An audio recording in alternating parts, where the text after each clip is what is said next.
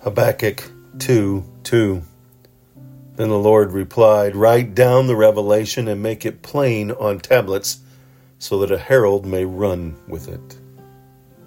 I've recently done a Bible study on clarity versus discernment.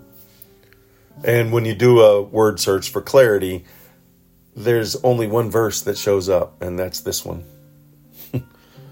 that the revelation would be written plain and on tablets so it could be carried on.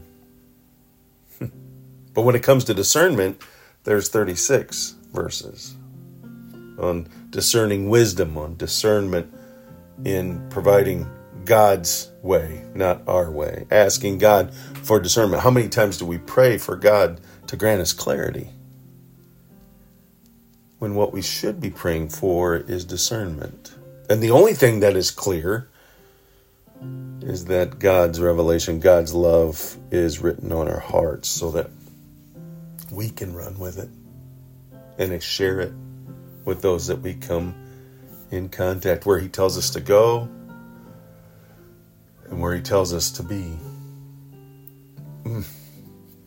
But so often even myself included, I raise my hand that when I get caught up into prayer and I'm looking for a decision, I can ask God for clarity. And the realization God wants us to discern.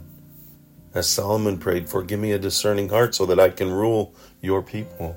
Give me a discerning heart, Lord, so I can follow your way, so I can look for the finer points, look at the details, so then through that discerning wisdom, I receive clarity.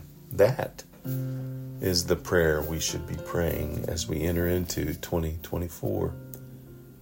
And the realization that God, when He lived here, Emmanuel with us, Jesus spoke in parables. And the disciples came to Him, Why do you speak in parables? And He said, For those who have ears to hear and eyes to see will dig deeper and look harder for the answer.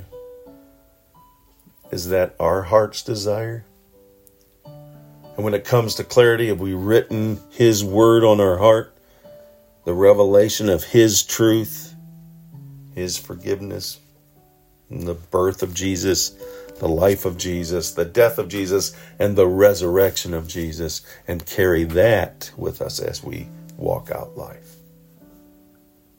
But in making those everyday decisions, do we pray for God's discernment? Lord, grant me discerning wisdom so that I will look and pause and be still before you and look for those finer points, those details in which you want to reveal. And as you reveal, I receive clarity. I see your illuminated path. May that be our heart's cry as we walk out life with our Lord. He did it. Let's do it.